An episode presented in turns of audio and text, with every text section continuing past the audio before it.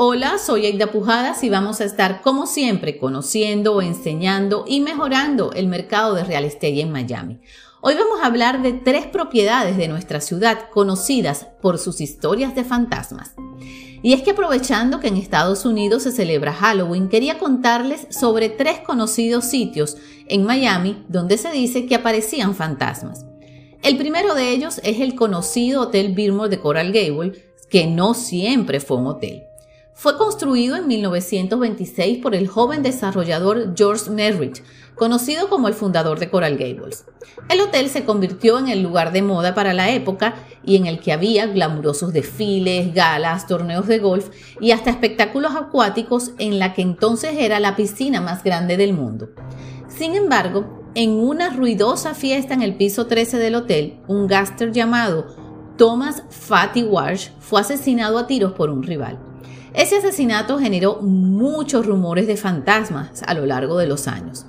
Luego vino la Segunda Guerra Mundial y el gobierno transformó el Biltmore en un hospital militar. Una vez terminada la guerra, siguió siendo un hospital para veteranos y en 1952 la Universidad de Miami hizo del Biltmore su primera sede.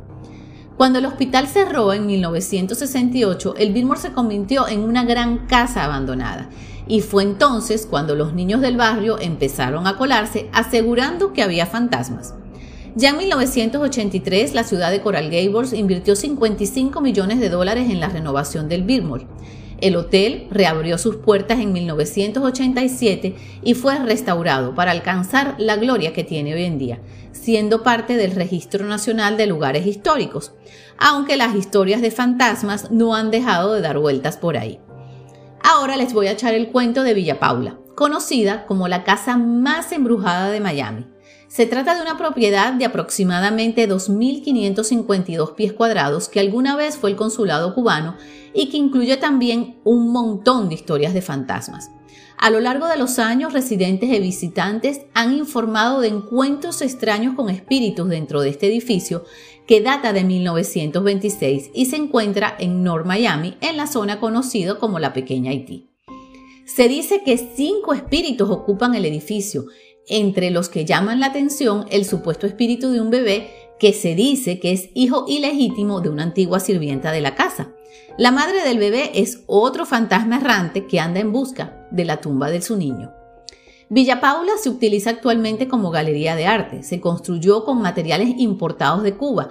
Tiene techos de 18 pies y un exuberante jardín. Al parecer fue puesta a la venta en noviembre del 22 por $3,5 millones. Ojo, sin costo adicional por los fantasmas.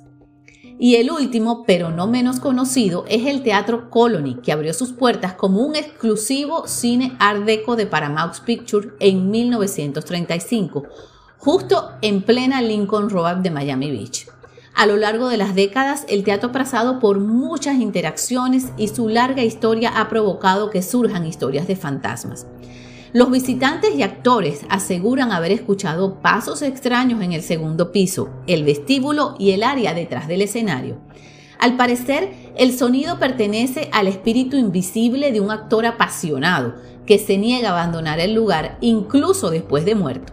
Otro espíritu notable parece ser una mujer vestida con ropa de los años 30 y se dice que era un artista que trabajaba en el teatro cuando Paramount era el dueño. Sin embargo, el fantasma más famoso del Teatro Colony es el espectro de un perrito poodle blanco pequeñito, cuya presencia parece ser bastante amigable y su actividad favorita es correr por los pasillos persiguiendo a los visitantes. En el 2006, el Teatro Colony fue remodelado y hoy en día es una magnífica sala de espectáculos y sigue siendo una de las piezas arquitectónicas más icónicas de Miami Beach, donde se presentan obras de teatro, comedia, ópera, danza y otros eventos.